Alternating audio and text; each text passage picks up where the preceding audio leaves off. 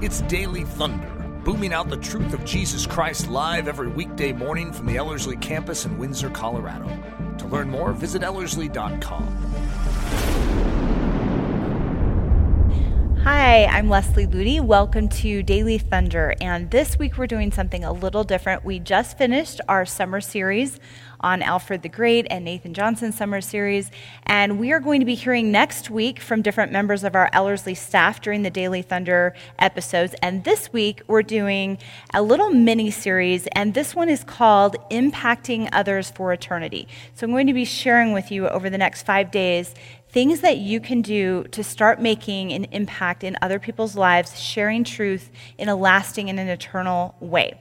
Maybe it's something you're already doing, maybe it's something you feel completely uncomfortable with, but I'm hoping that as we explore Scripture and as I give you these practical suggestions, you'll catch a vision for what God can do, how He can expand this area of your life and ministry.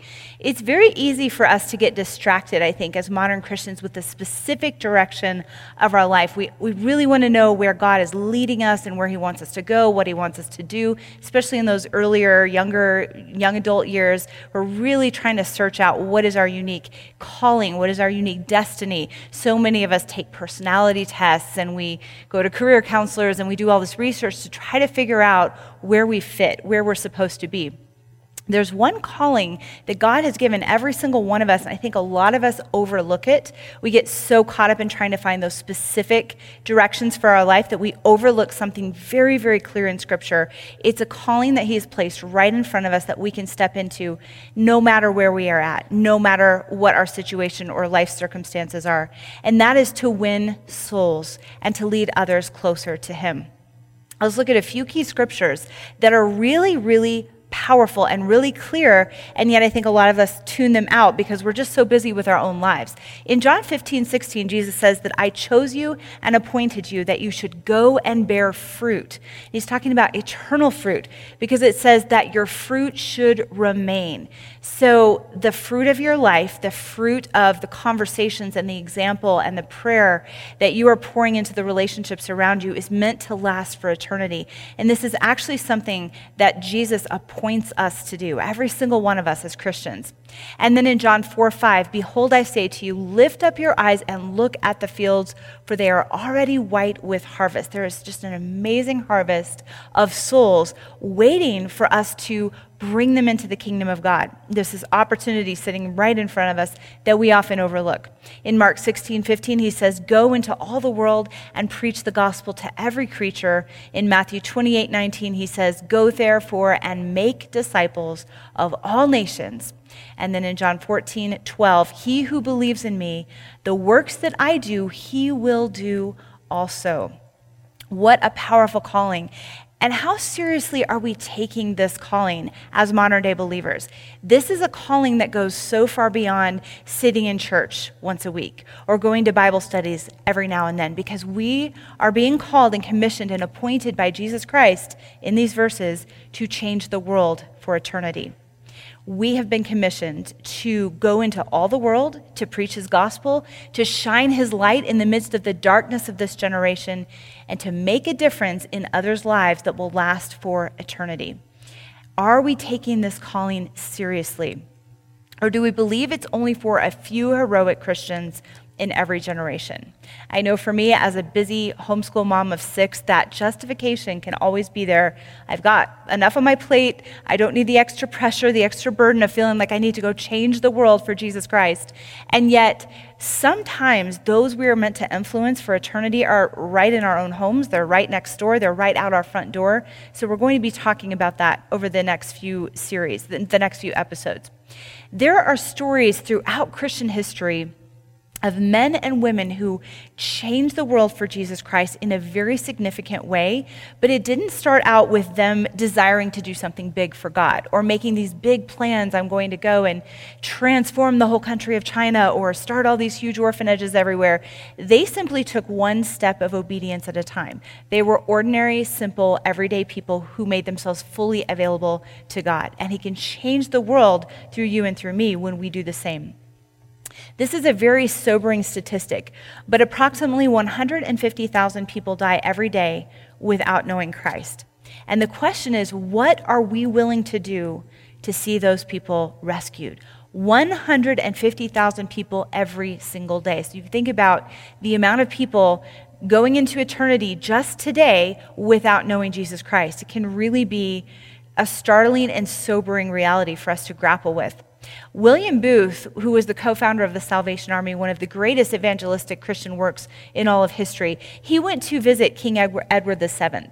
And when he entered the, the palace and he signed the guest book, this is what he wrote Your Majesty, some men's ambition is art, some men's ambition is fame, some men's ambition is gold. My ambition is the souls of men. Wow. When I read that, I was so convicted. What is my life's ambition? What is your life's ambition? It's a question we really need to take before God and grapple with. And it would really behoove us to stop worrying so much about how are we unique and what is our personality and what do we especially like to do and start focusing more on the things of eternity and ask, Lord, do the ambitions of my life line up with your priorities? Are they aimed towards eternity or just towards what's here on this earth right in front of me? I encourage you to take some time to evaluate your life. How are you spending your time? What is your primary focus? Are you a soul winner? Are you praying for those around you? Are you seeking to reach them with the hope and the love and the light of Christ? If not, I encourage you to ask God to give you his heart, to turn you outward, and to become the soul winner that you are called to be. You don't have to worry about having your specific calling figured out because as you take one step of obedience at a time, God will make your path clear, your specific path clear. Start taking those steps, those steps of obedience that He puts in front of you to win souls, to speak truth into people's life, lives, to point people to Jesus Christ, and leave the rest up to Him. I love what Catherine Booth says about this. She was also the co founder of the Salvation Army. And this is such a powerful statement for those of us who feel like we already have a very full plate and it feels overwhelming to think, oh, I need to now go to downtown and start handing out tracts in order to fulfill the Great Commission. That's just one more thing on my list. That's overwhelming. Well, listen to what she says. There is one soul that you have more influence with than any other person on earth. Some soul, or maybe souls, plural. Are you doing all that you can for their salvation? Your friends, relatives, acquaintances are to be rescued from the depths of sin, degradation, and woe. Let them see the tears in your eyes, or if you cannot weep, let them hear the tears in your voice, and let them realize that you feel their danger and are in distress for them. God will give His Holy Spirit, and they will be saved.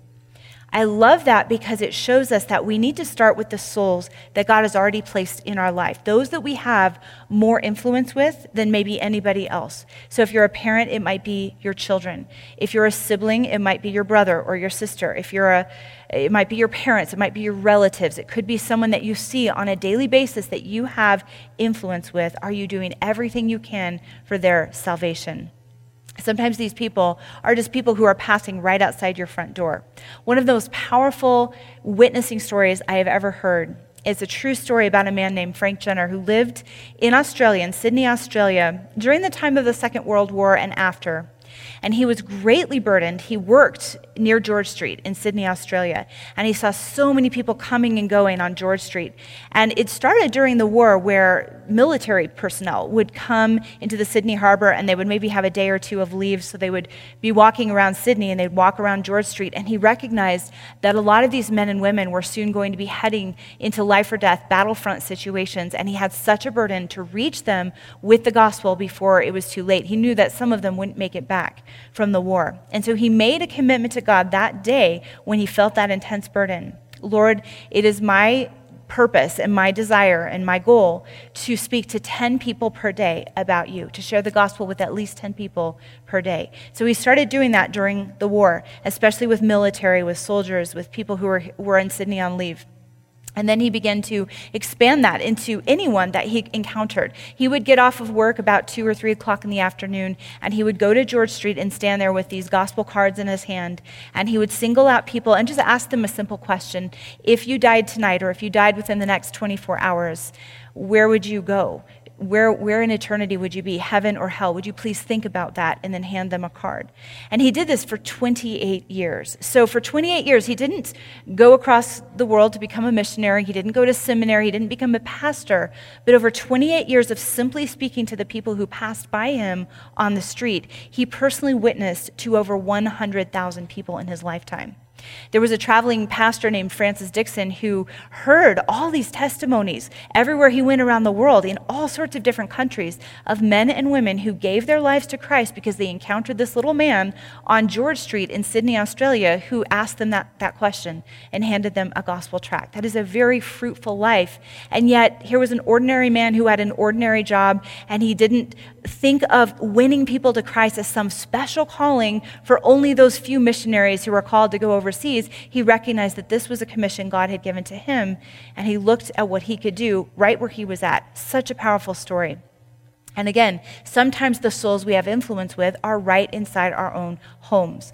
There was a mother in the several generations ago in England, and she was burdened for her son. He was about 16 years old, and they, he had grown up in a Christian home, but he had kind of drifted away from God, and he was just caught up in things that were bad influences and were trivial and were just of the flesh and of the world.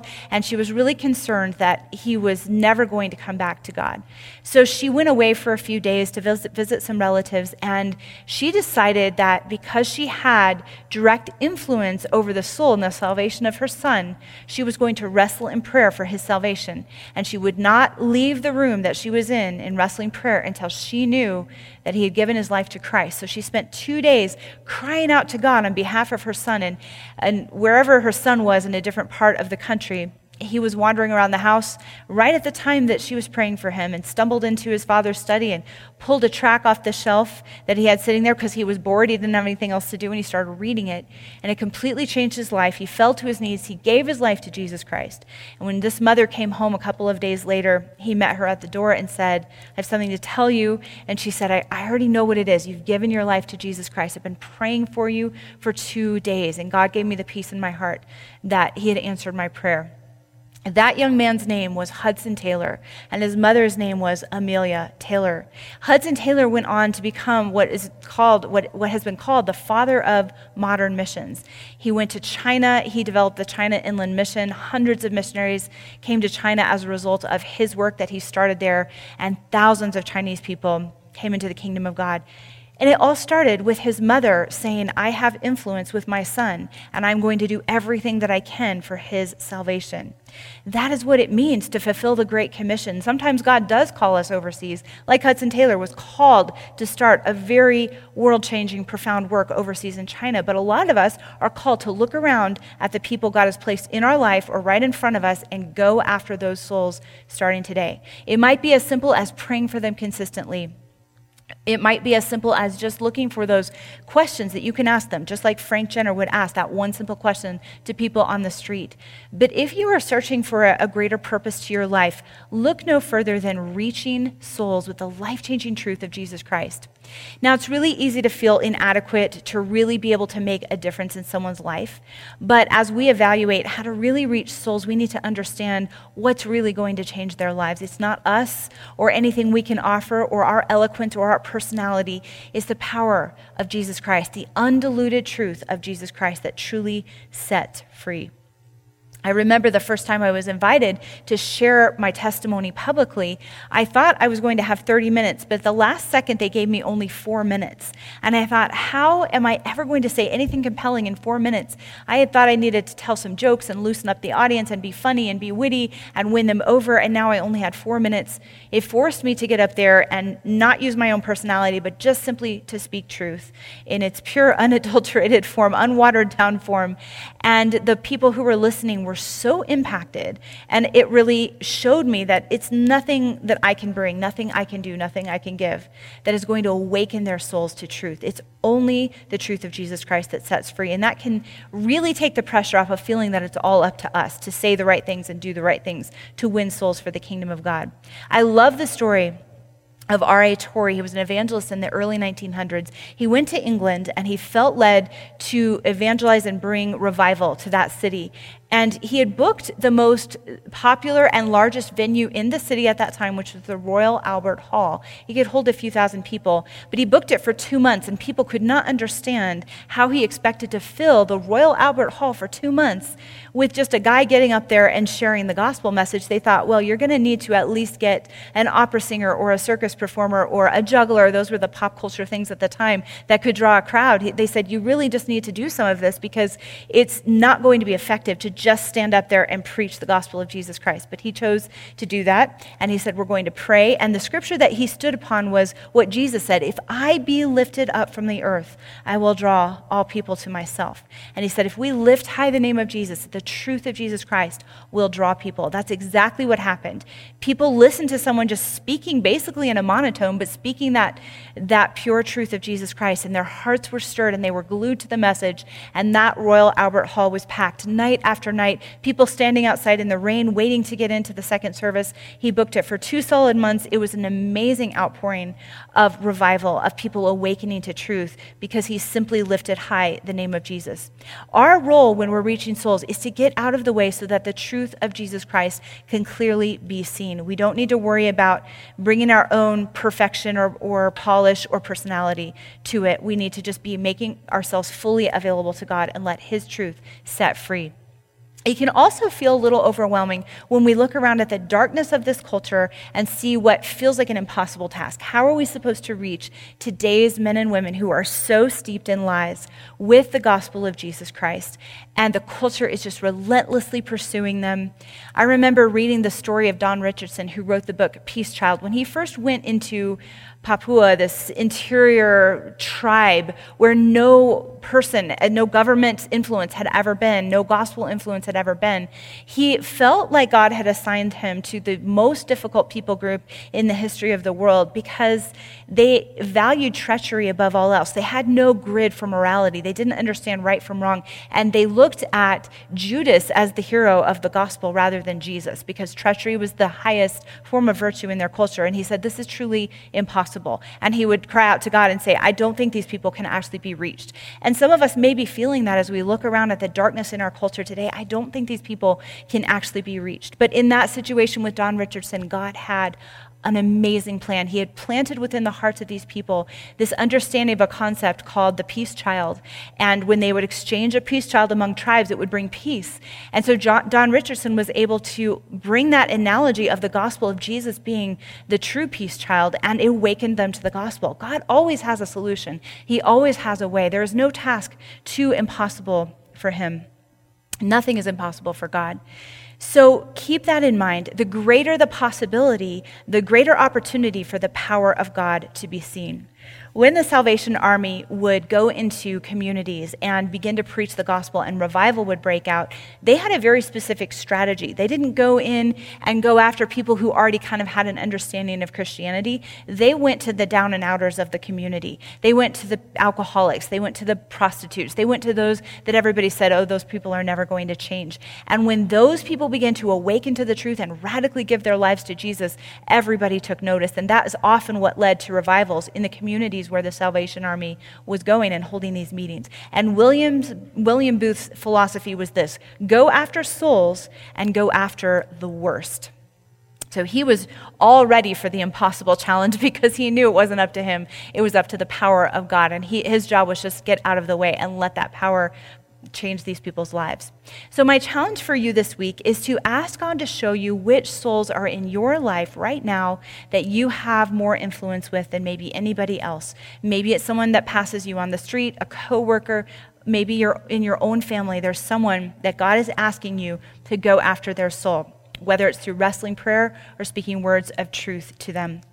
Begin to take those bold steps forward in reaching them, whether that means demonstrating the love of Christ, living out a faithful example to them, or looking for those opportunities to speak truth into their lives. When you make yourselves, uh, when you make yourself available to fulfill the Great Commission, to go and to bear that fruit, and you say, Lord, I'm fully available to you. Show me what you would have me do to go after souls today. He will be faithful to answer that prayer.